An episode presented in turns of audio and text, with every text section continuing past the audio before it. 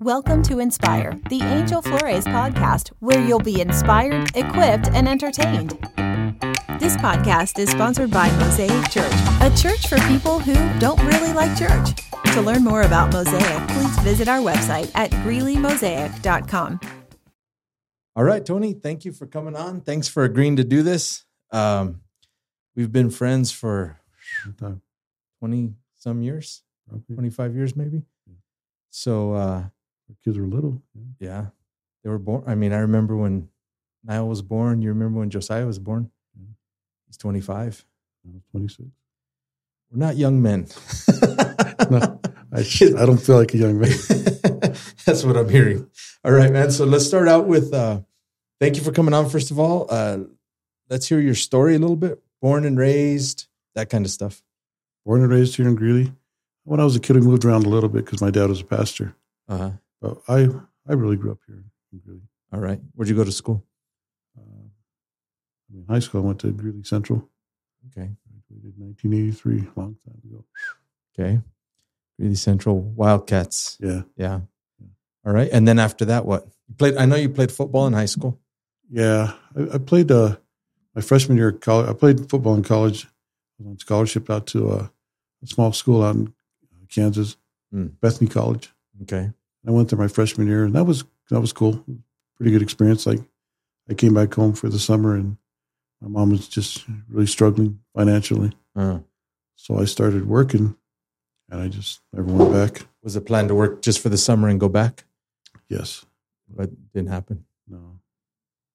How did you? How would they find you, or how did you find them? Or Uh, college I went Yeah. to. You know, I don't know how they found me. I think that they just Re- around it, uh, like because I made the all conference team, oh, okay, and I'm sure they pulled that information. I'm that guessing. gets you on on the radars. Yeah. Yeah. What position? I played left tackle in high school, but in college I played left guard. Okay.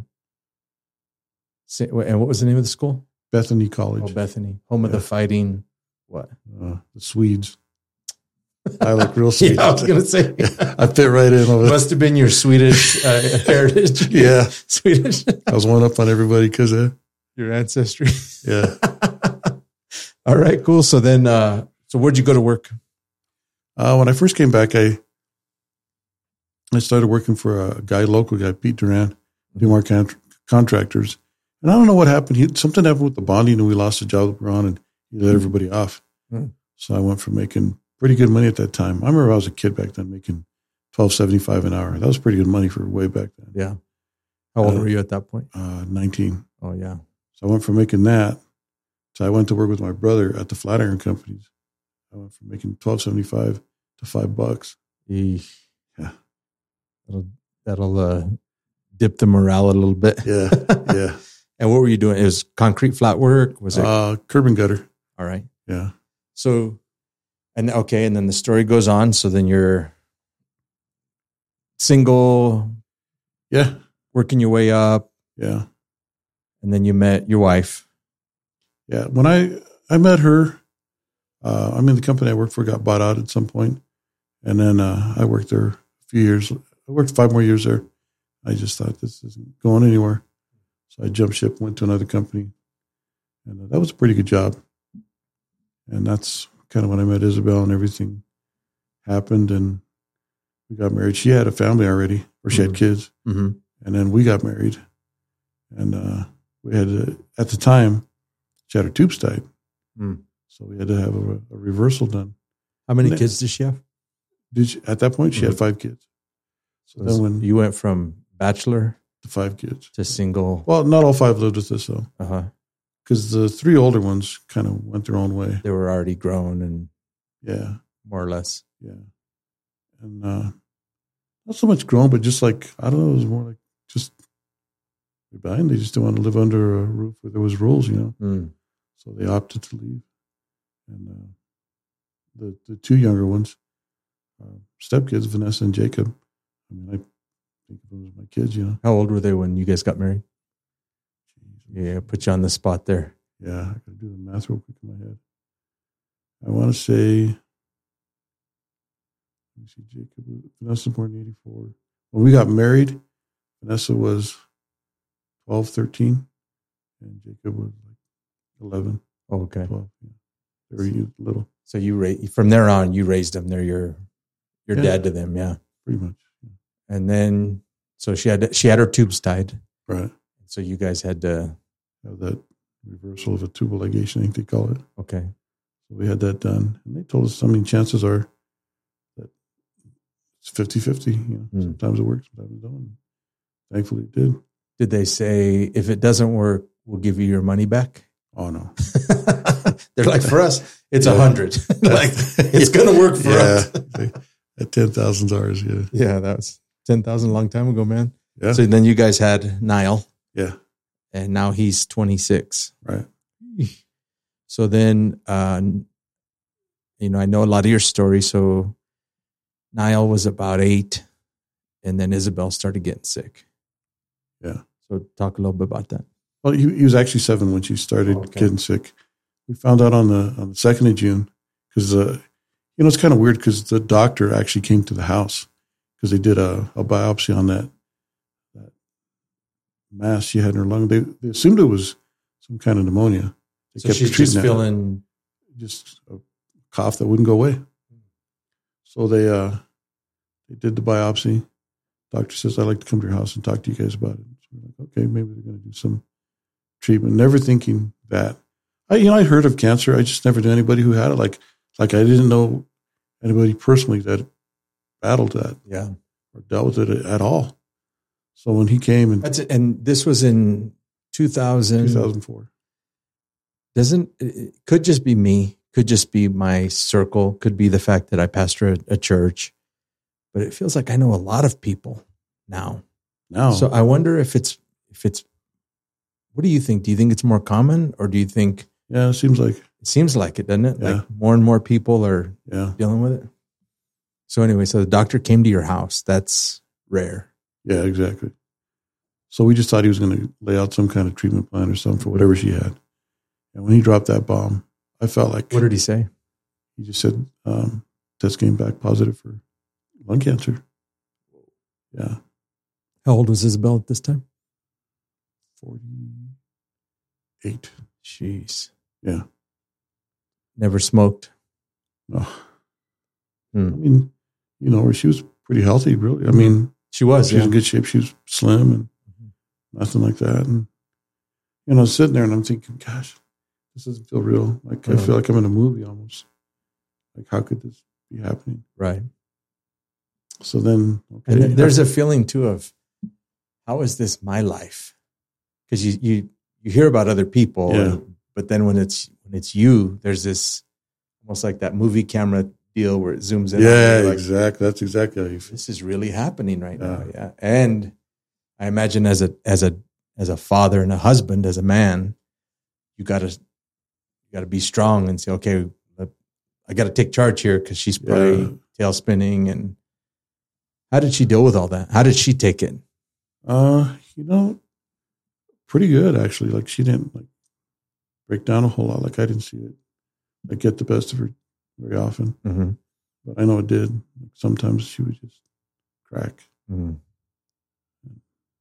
What was That the uh, what was the suggested treatment or Uh, they they started chemotherapy, and she did a few rounds of that, and I think she got, just got to the point where it just it beat her up so bad, you know, she just said, "I don't want to do this anymore." And she was going in. Uh, she had four, or excuse me, she had three stints in the hospital. We took her in the emergency room. I mean, in the middle of all this, I'm I had a contract with the with the city of Loveland, and it was a CDOT project. And they were coming in overlaying part of a highway, and we were just under the gun bad. And I would have to run home, and and she's having anxiety attacks, you know. Mm. And I understand. Yeah. And I have to run back to work. and I was just going nuts. so by this time you had you become a partner in your own company. right, And so now you're not just not not just an employee, but you have more Well, responsibility yeah, than yeah. Now I have skin in the game, you know. And Yeah. there's twenty five hundred dollars a day liquidated damages, looking us right in the face, you know. if you're not if you don't get it done. Right. If, yeah. So there's that. And then it was like just the perfect storm. Right? Mm. So then I mean, we found out on the 2nd of June, and by the 28th of August, she was gone. Not even three months, you know. Jeez. It just escalated. Yeah. We were going to the hospital. I remember, I think one of the worst things I ever had to deal with with her was one of the times she was in her, at this point, her lungs started getting full of fluid. So I literally have to hold onto her arms, her hands, Mm. and um, she'd be leaning over the table, kind of like I'm leaning now. Mm-hmm. And they had a guy with an ultrasound and a guy with a needle about that long, Mm-hmm. and he was sticking it in her back. And the guy with the ultrasound was guiding him. Okay, right there. And then they stick it into this bottle that had a suction built in, poke it in there, and it would suck all the fluid out. But she would just have to take the pain. No, no painkillers, no. Nothing. But it was relief to get Yeah, the yeah, fluid out. she could- oh, breathe a little bit. And after, I don't know if that was really what did it for her, but after a few times of that, she just, I don't want to do this. mm. yeah. Did you ever get? You were you were in the front row for sure. Did you ever get frustrated with her? Come on, you can keep fighting, or did you ever feel like that, or were you or you understood? Well, a little bit I did, but then like when I saw like what she was going through, like how do you tell somebody that? You know, Yeah. You don't know. Like, you just don't know. Talk a little bit, Tony, about your faith in Christ and how you came to Christ, and talk about that story. Because you, so you're raised in a pastor's home. Yeah. So talk a little bit about that road because I want to I want to talk about how those moments converged. Yeah. Uh, you know, I, I, like like you just said, I grew up in a pastor's home, but you know, honestly, I don't really think I, even now, like I don't think I really completely understood the reality of this is the gospel till recently. Hmm. Even though I lived through all that, and I knew like inside of me, I just knew God was there the whole time. Like He never left. Mhm. And I knew that. And I think that, you know, I don't want to say I'm not sure if I was saved. I think I was, Right. but I just don't think I had like a complete grasp of it. Like, this is how that all really works. Yeah. But that whole thing, like how it tied everything together afterwards, I remember this is after she had passed. I was reading through the book of Job and I thought, you know, I probably got some in common with this guy. Hmm. Not, not as bad as him, right. Yeah. But to me it's like that's that's as bad. Mhm. Right. You only all you have to measure is your own experience. Mhm. See, I don't know what it feels like to be someone else, but you know Yeah, what you were going Exactly. through sucked for sure. Yeah. So I'm reading that, and you think at the end, because I'd read it before, just never paid much attention to it. I guess Right. Yeah. at the end, you think God's going to show up and be nice to this guy, and he just blasts him. hmm And I thought, you know, that's So, in the so those of you that have never read this, uh, the Book of Job is about a man who's very wealthy. He's the the wealthiest guy at the time. he's the godliest guy at the time. Yeah. as well. So, some some Bible scholars believe that Job actually occurred before the flood. I don't know if you've ever heard that. and so um, definitely loves God. And in the in the book, Satan comes and says, "Well, the only reason that he loves you is because he's he's rich and he's got you know a beautiful family. If you take all that away, he's going to curse you." Mm. So God says, "Go ahead," and he loses his whole family, his kids, everybody in one day. He loses all his money.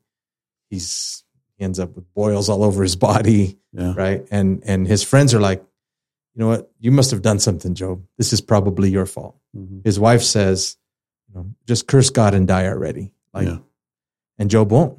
He's Yeah. like, you know, though he slay me, yet I'll praise him. That's that's from the book of Job. Then at the towards the very end, Job starts kind of questioning God, and God kind of smacks him down a little bit. Where were you when I formed the foundations of the earth? Right. And in other words, who do you think you are to question me? Mhm. Which seems harsh. You know what I mean? yeah. This guy's just been through We it. just man. let this guy. yeah. Yeah, yeah. So anyway, so I didn't want to interrupt, but I just wanted to bring everybody up to speed if they've never read it. yeah. That's that seems like, gosh, that seems, like you said, it just seems so harsh. But honestly, I found like comfort in that. Like, Hmm. I'm this. That's exactly right. God's in control. Like, no matter what, He's still the one that has the final say. He's sovereign. Yeah. And you just, I don't know why he. Now I've listened to. I think I might have sent you that message. I I listened to that guy J.D. Greear's sermon on on that that right there. Yeah.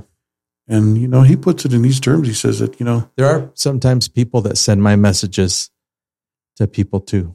Anyway. Yeah.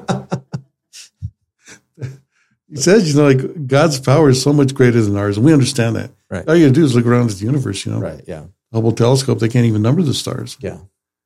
God did all that with just his voice. He didn't even have to mm. use his hands. Yeah. So just imagine that gap in power from him to us.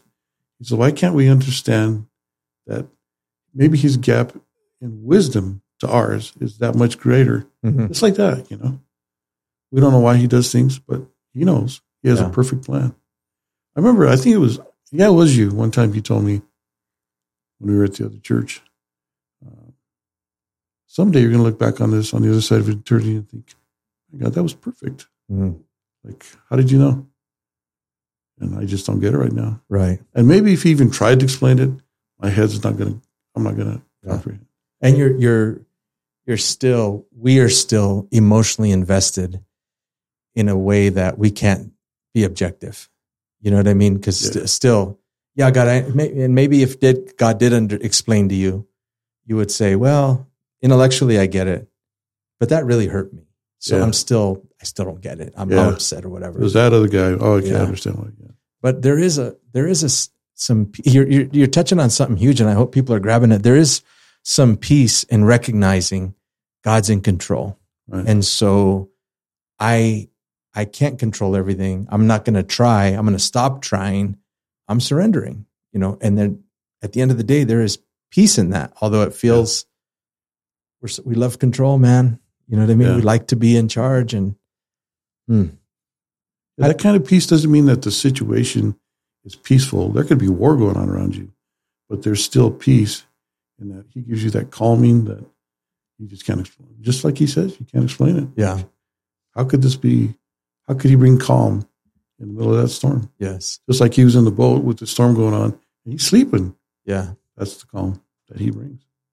And you see in that story when Jesus does that, the disciples they say uh, they yell at him, "Teacher, why, why are you sleeping?" Right? Yeah. They still care? don't get it. Yeah, Yeah. don't you care? They that's what we do. We we immediately attack God's character when He's not doing what we want. We do it too, but that's Yeah. what they did. Don't you care about us? Don't you care about what I'm going through? Don't you care? And what you're describing is a level that transcends that, where you're like, I know because you care, you're in control. So I trust you. I believe you care. It's not easy, man. Oh, no. Yeah. To this day, you know, still. Yeah. Yeah. And so when when Isabel passed, Niall was at this point eight. He had just turned eight, hadn't he? No, he was going to turn eight. Oh, okay. I remember it was around his birthday. Yeah. Yeah, she passed two days before his birthday. Oh, yeah. So now you have an eight year old little boy Mhm. raising him by yourself. Pretty much. Yeah. And then your uh, bonus kids also now you're alone with, right? Yeah. Um, what was that time? What would you say to a guy who just is in that same boat? My wife's sick. My wife is about to pass. My wife did pass, or my husband passed. What would you say to that person? Because I imagine this is probably going to be sent to people in that boat. Yeah. You know, to me, I mean, I kind of held on a lot to in in the book of Daniel, chapter three, I think it's verse 17, 18, where they bring the, the three Hebrew kids. Mm-hmm. Because I've heard pastors preach this, and it just, but I picked up on it way back then just because, man, these guys are in front of Nebuchadnezzar, and he has the ability to just kill them, and they tell him that. Yeah. We realize that you can destroy us if you want. But even if you do, or they say, but we, we think our God can save us. But even if he don't, we're still not going to Yeah. bow. Powerful moment there. Yeah. Yeah. And I think that's what I try to live my life like. Like, even if you don't, or even because you didn't, I'm still not going to turn back to where I Right. was before, you know, hmm or that, that some other life. And that's kind of what I hung on to. Is, This is who I am. This is what I am. And now, like, just because God's so good, and maybe back then I couldn't have understood, like you said, because you're so close to it. But I think now, like after I've listened to a few sermons and read the Bible for myself and just seen how things play out. Like I kind of understand, like, you know, even if he doesn't, I still have to hang on to him. Mm. That, where else am I going to go, you know? It's true. Yeah. Yeah. Yeah. Disciple says, to who else do we go for the words Yeah, of life? exactly. It's you. Yeah. Yeah. So then, okay. So then we'll fast forward a little bit. You're raising Niall by yourself. Yeah. Right. Um, at some point, you get a stomach ache. Talk Yeah. a little bit about that. Yeah, uh, that's what I thought it was. Is like, I remember thinking to myself, "Gosh, this gas will not go away." Hmm. I had a bad pain, and it got to the point where I'd be driving in my truck. I'd literally have to pull over somewhere like on the highway, and just crawl in the back seat of my truck and just curl up in a ball till it passed. Yeah, I remember one time I was with one of the guys. We had a job in Laramie, and driving back, I said, "You're gonna have to drive," and I just curled up in a ball and let him drive. And, but, so this was your first indication anything was wrong because you were healthy and Yeah, everything was fine and and you're just thinking what did the burrito lady put in the burritos today exactly. that's what your brain first goes to is like Yeah. when i ate something or Yeah. Uh, like I'm having an allergic reaction to something, and what is that I keep eating that's causing that? You know, mm-hmm. because it felt like it was right here, like in my stomach area. uh-huh. So, how long did you deal with that before you said i better get checked Well, you know, one day I was, it was, a, I remember it was a Saturday. I woke up and I just had this really bad fever. Hmm.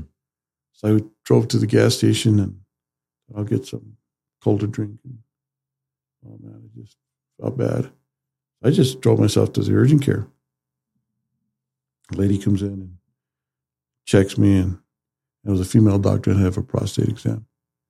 They thought there's something wrong with your, your okay hold tract. on i don't want to okay wait so you go in because you're feeling sick Yeah, bad fever. and there's a female doctor Yeah. who are wonderful by the way nothing against female doctors and she says i need to examine your prostate Yes. Because they thought there was some kind of That'll get your attention. Yeah. yeah So she says, Well, you've got an infection there. We're going to treat you with some IV antibiotics. So she says, I'm going to be at the other clinic tomorrow morning, which is right across the street from the hospital, that old Okay. clinic. She says, Come in and I'll give you the, the IV antibiotics there. Okay. This is a Saturday. So they in, give you painkillers or something. To, yeah, yeah. calm it down.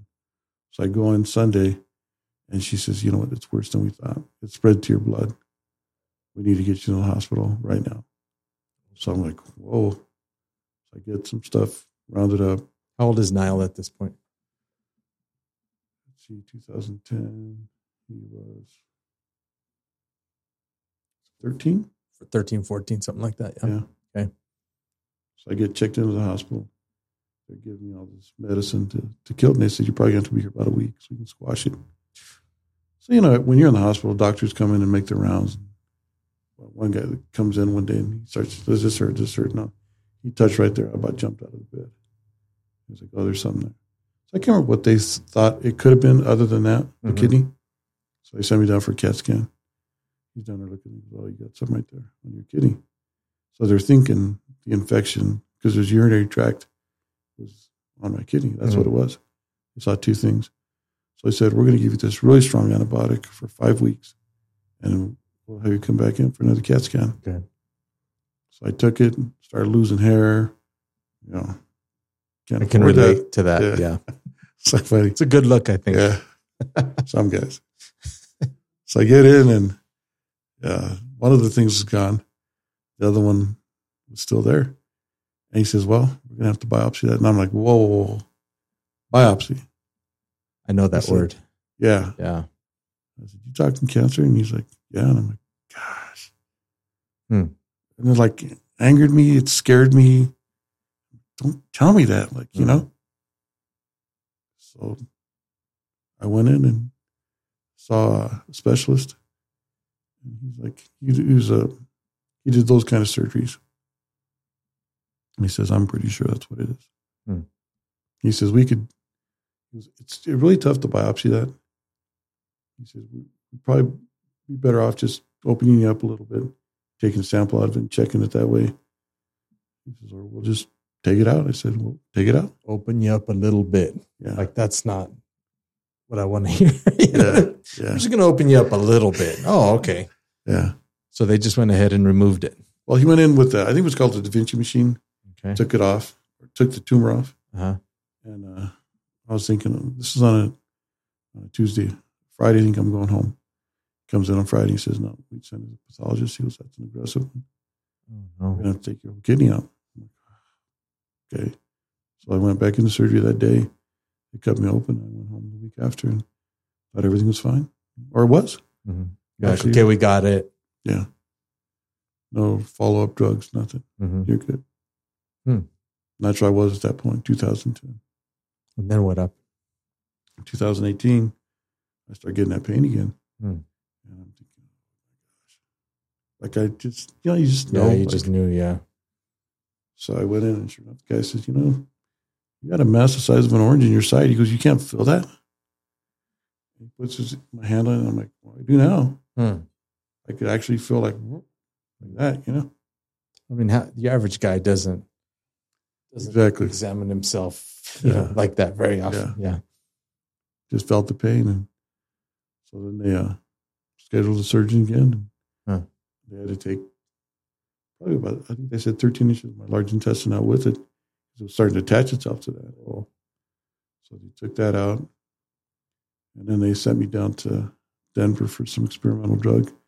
Because they, when they, with the CAT scan, they could see a bunch of other spots. Hmm. Like, we just can't cut all that out. So they thought, well, we'll just treat it with a, a chemotherapy drug. So I did that drug for nine months. And finally, they're like, we got to stop that. It's not doing anything. It's growing. Hmm. So they put me on radiation for 25 rounds. had to go every day for five weeks, you know. And, uh, you know, the doctors, the doctor told me, he says, you know, you're probably going to have st- stomach issues because where we're shooting it, there's one called, it, it's in the peritoneal area, just outside your stomach. He says, because of that, we blast you with goes right through that. It's probably going to affect your stomach. And it did. I felt sick, you know. Hmm. So I did that and same thing. It grew. Hmm. Didn't do anything to it. Put me on another drug that shrunk it. But in a period of two months, my kidney function, the one kidney that I did have, went from like mid 40s to 50% function to 10%. That lady, my So you're at ten percent of Yeah. fifty percent, really, because it's half. I mean, Right. one kidney. 10% of one, yeah. Yeah. So then she says, you know, we're gonna we're gonna kill you with that drug. We're gonna stop. So then I uh, I flew out to Oklahoma to Tulsa to the cancer treatment centers, Mhm. and they put me on a drug, a fairly new drug called uh, Keytruda. And they said, "Well, try this for a little bit," and then you know it just got to be a lot, and then things didn't work out with the insurance. But then because I was having to fly out there every three weeks, you know, Hmm. that was just a lot. So uh, I went back to Anschutz in Denver to the oncologist that I had. And I told her, you know, I don't want to see that guy in Greeley because first thing he tells me, let's get your stuff in order. I'm like, don't tell me that. The guy in Greeley said, "Get your affairs in order." Right. Dr. Kimmy. I just thought, who are you, Dr. Death? No, man. Doctor Kim. if you're listening. I'm not trying to get sued here, Doctor Kim. We're just telling his story. yes, I, So he he told you, "Hey, you should probably get your affairs in order. Mhm. Your what we're doing isn't working, or what we're." yeah, this is serious. Yeah. Mhm.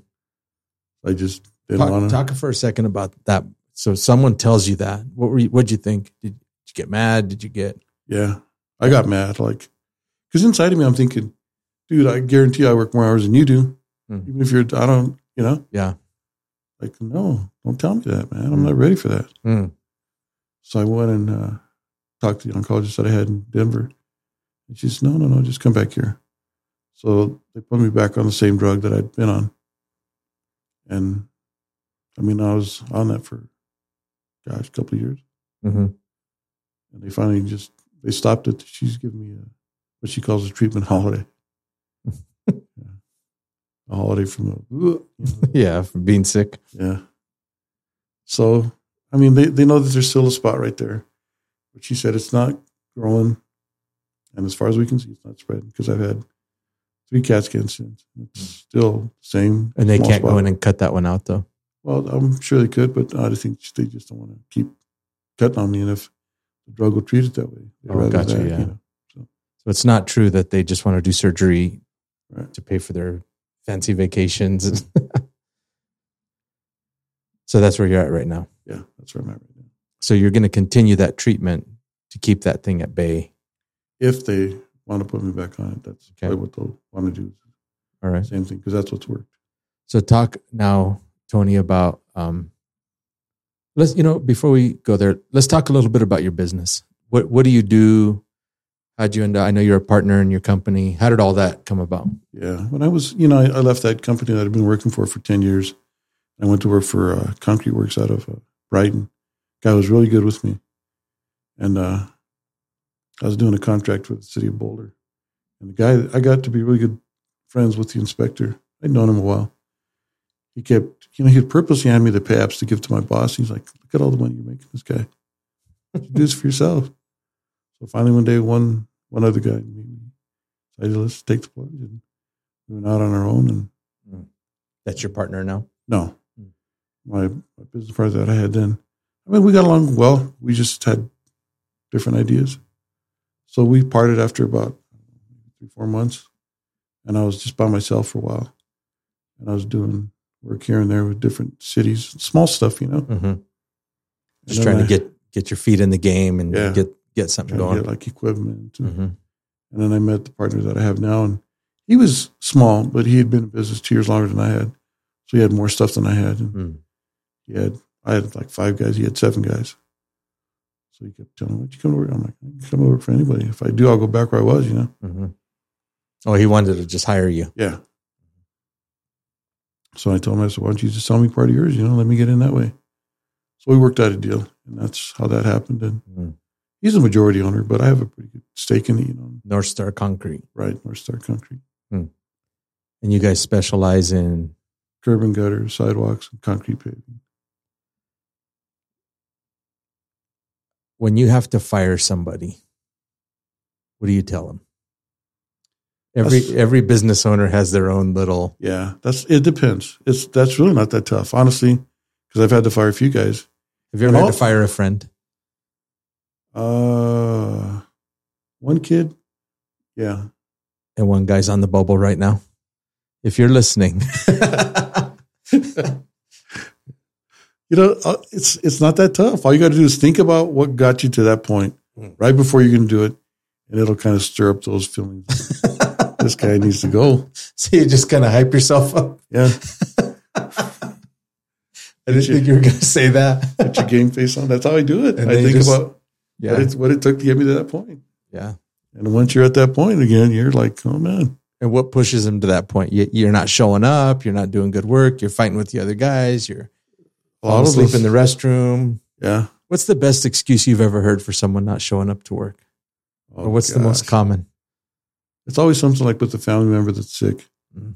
My kid, my wife. Yeah. One guy's mom's died in Mexico about five times, you know. I got to go home and bury my mom. Okay. He's burying her one piece at a time. Yeah. I guess. but it's hard to find good work workers. So you you have to put up with a certain amount of that. I Oh, nowadays you put up with a lot. Yeah. Mm. So we have a lot of young leaders that listen to this. So they're probably going to be encouraged, business guys, to know they're not the only ones having to. Yeah. It's everybody. Like, because I deal with a lot of different contractors and we're all in the same boat. Can't find help. What happened? Where did everybody go? I don't know. I don't get it. Like a couple of stimulus payments, those aren't still lasting people. Exactly. I mean, two years, you know what I mean? Now here we are in 2022, Yeah. December, and nobody can find workers. Are they all are they all driving Uber? Like, you know, where did Yeah. everybody go? I just I don't get it. It's I don't know. What do you think happened? Any ideas? no. So then now navigating your business and health stuff. How is that? How do you do that? I mean, how do you look at it? It's it's tough because you know I have to because of the kidney failure I have to be on dialysis. Mm-hmm. So I go three days a week. And I told him schedule me as late as possible. So I put in almost a full day. Like I'll work till 3 Mm-hmm. and then I got to get home, get in the shower, and get over there to the clinic. That part's tough. And you're there how long? I'm there from probably like 4:30 to 9:30 Jeez. because they get you there, and then they got to get you on, and at the end they got to get you off. Mm-hmm. It just takes a while, and because of the kidney function that I do have, I, I have to spend. I think I'm in there for four hours and 15 minutes on the like actually getting dialyzed, Hmm. not counting the time that they get you hooked up and disconnect you. So it's a while. Do you have a port or I have a what's called a fistula in my right arm.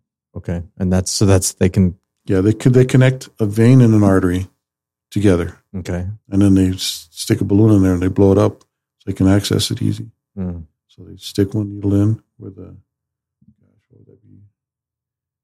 The art, the, the vein. I think trying to return the blood back to the heart. They grab it there, clean it, and they put it back into the artery. I think that So it's all happening right here on your right arm, there. right? and all the blood from your body eventually makes its way Yes. through that over the course of four hours. Right. Hmm. Do you feel better after it's done? Yeah.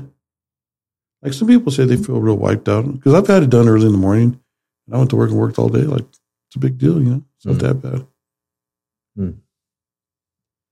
What uh where have you seen God in all of it?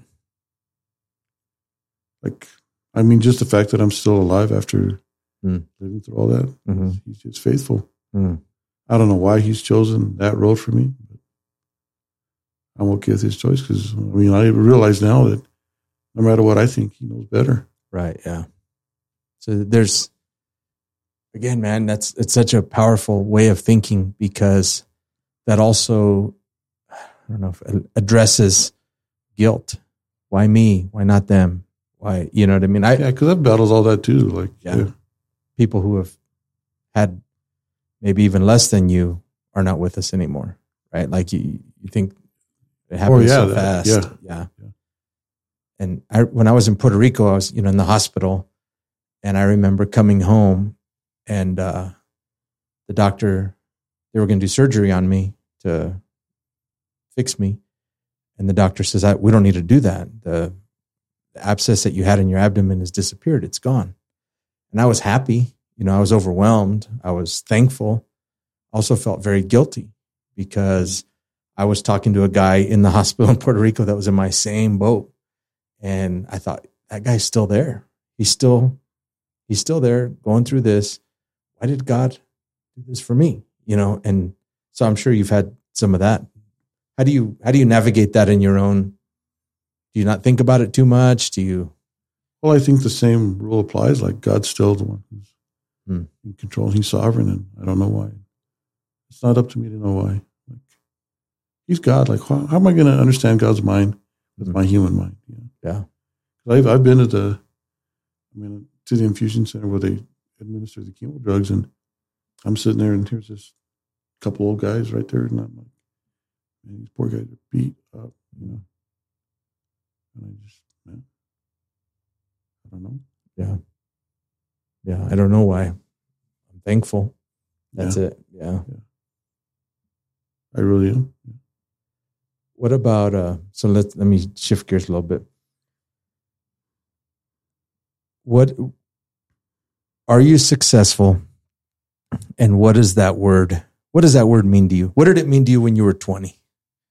Success. You wanted to be successful. We all want to be successful. Yeah, I think right? when you're 20, it means you're going to make a lot of money and have a good life. Yeah. Big house. Right. Yeah. What is that? What did it mean to you? How is that? How has that word evolved? What does Mm, success look so- for like for you now? Well, it doesn't really involve monetary Hmm. success. It's just like I'm happy that my kids, I think they all understand the gospel. Mm, Critical because it took me a long time. yeah. And actually, my youngest son, he's the one who really like, like just pointed that out to me. Like this is like, you know, I told you we watched that documentary, and he's like, "Dad, you got to see this because this is this like." And honestly, it's like I knew a lot of that stuff, but that was the first time somebody just crystallized it. You know, like, Mm. this is what, what it is, and like I've been This meaning to watch that. it's so simple, but it's so profound. What's it called? American gospel. American Gospel. I'll put that in the show notes. So if anybody wants to watch it, they can click on it. What what did that do to internet shell? What did it what do you believe now versus what you believed before? Well, now I believe like success is, you know, my my kids, they they understand that, Mm-hmm. and none of us are perfect. We don't all live it the same way. But I'm a lot older than them, Right. and hopefully a little wiser Because I am older. And I think success is like I could see my kids passing that on to their kids. Mm. It's That's a huge thing. yeah, That's the inheritance that you want to leave your kids. right. Not the money in the bank or the business Yeah. assets. None of that. It's that right there.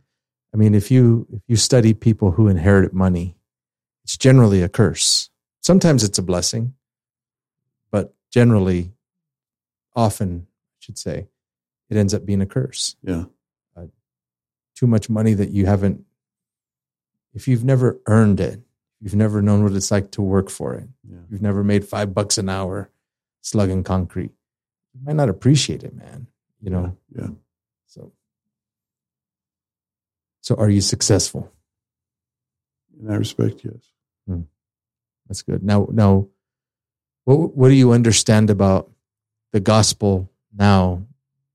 In other words, what do you what do you believe the gospel is now compared to what you believed maybe ten years ago? Or You know, like my whole life, I grew up thinking, I got to do this, this, this, and this, and stop doing this, this, this, and you know. Mhm. And then I thought, I don't Like- drink, cuss, or chew, or chase girls that do. Right? I'll like all that. I don't do the bad stuff. I just Yeah. yeah. Or And- God is gonna blast me. exactly. Yeah. Like somehow, if I oh, if I do that, God's going to punish me for that. Like like somehow I'm going to pay for my own sin. Are you kidding Mm. me? That'll that never happens. Like some things just happen because, hey, dummy, don't play with fire, you'll get burned. You know Right? Yeah. that kind of thing. Yeah. It's just the law of reaping and sowing. It's not God. Like brr, Right. Yeah. he just doesn't do that. hmm And likewise, he doesn't work the other way where you do good, you do good, and and he loves you more somehow. You're right. Yeah. He doesn't. He doesn't love His love anymore. is not dependent on what we do. right. Right. Yeah. He cannot love us anymore. Yeah. And like I, I think I'm to the point now where I realize I need that message like to penetrate my head every day. Mm. I've even you know I read through a passage in I want to say it's in First Corinthians, probably about chapter 15, hmm where Paul's saying, you know, he's talking to them. He's talking to church. So he's talking to a guy like me. Right. Yeah. He's talking And to he us. says- Yeah. Yeah. He says the gospel that you that you believed back then, talking about past, Mhm. gospel that you're clinging to today, the present, and the gospel that'll take you through to the end, the future. Mhm. Saying that just means to me that you need that every day. Mhm. Like some people think in that video, you'll hear that guy says, some people think you graduate from the gospel. You never do. Right. You need the gospel is for Christians. Mm. Like we need that every Yeah. day. Like me, I, I know that if I don't, like just if it's not a, a real active part of my life, I'll start to creep back into that old way of thinking where oh, I got to do this, I got to do this, gosh, I got to stop, you know, Yeah. that whole thing. And Mm. that's not it at all. It's not Yeah. like once you realize how good God is, because I mean, Jesus is the one that said, if you love me, you'll keep my commandments. Like back then, I think, how do you do that? Hmm. And now I realize Well, that the thing is, you could look at that on the surface, not really understanding what he was saying. And Jesus says, if you love me, you're going to be a good person. You're going to be good. Well, none of us can be good. right. We prove that in the Old Testament law. You know, they, they, the law was existed partly just to show that we couldn't do it. like, Paul says that's what it's for to show yeah. you your sin. Yeah. just to to prove to us Yeah. because if the gospel, this is my belief if I, if the gospel came first we would have said well you never gave us a chance you didn't you never gave us a chance to prove that we could we could do this on our own Yeah.